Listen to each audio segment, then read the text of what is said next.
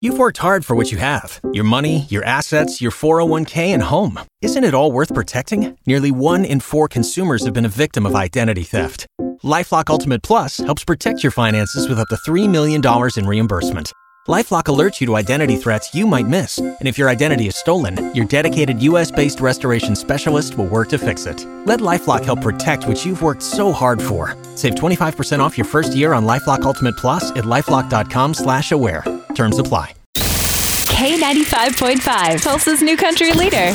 From Tulsa to Nashville, if it's happening in country music, you hear it first with Cait and Bradley's Country Now. It's brought to you by River Spirit Casino Resort. Hearing that Morgan Wallen will have his own bar in Nashville, it seems like everybody is jumping on board having their own thing. That is very true. And this one is not in Nashville, but former Florida Georgia Line member Brian Kelley and Jason Aldean have teamed up with former Atlanta Braves pitcher Tom Glavine to launch a new restaurant in Florida. Really? Yes. So this restaurant is called Papa Surf Burger Bar.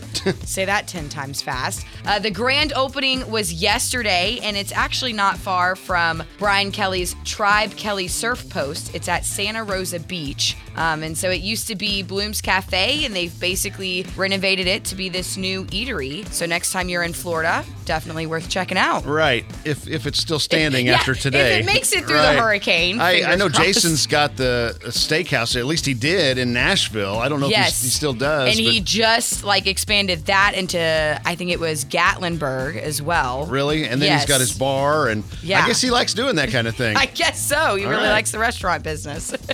Some new music from Riley Green this morning. He's been hard at work on a new studio album, and we now know that this album, Ain't My Last Rodeo, is going to feature a duet with Luke Combs as well as Jelly Roll and a Tim McGraw cover. And we do have to wait a little bit. This new album is set to be released on October 13th. so he's going to do a Tim McGraw song. We Yes. know we know the Luke Combs song. We already play it. Yes. So yeah. And he's got a brand new Jelly Roll song, but he's apparently covering one of Tim McGraw's songs. So By the should way, be interesting. Cait and I are also going to have a duet with Jelly Roll soon. We're working on that Yeah, behind no the big scenes. deal. So I think everyone's doing it now. So he's the Post Malone of the country music world. Yes!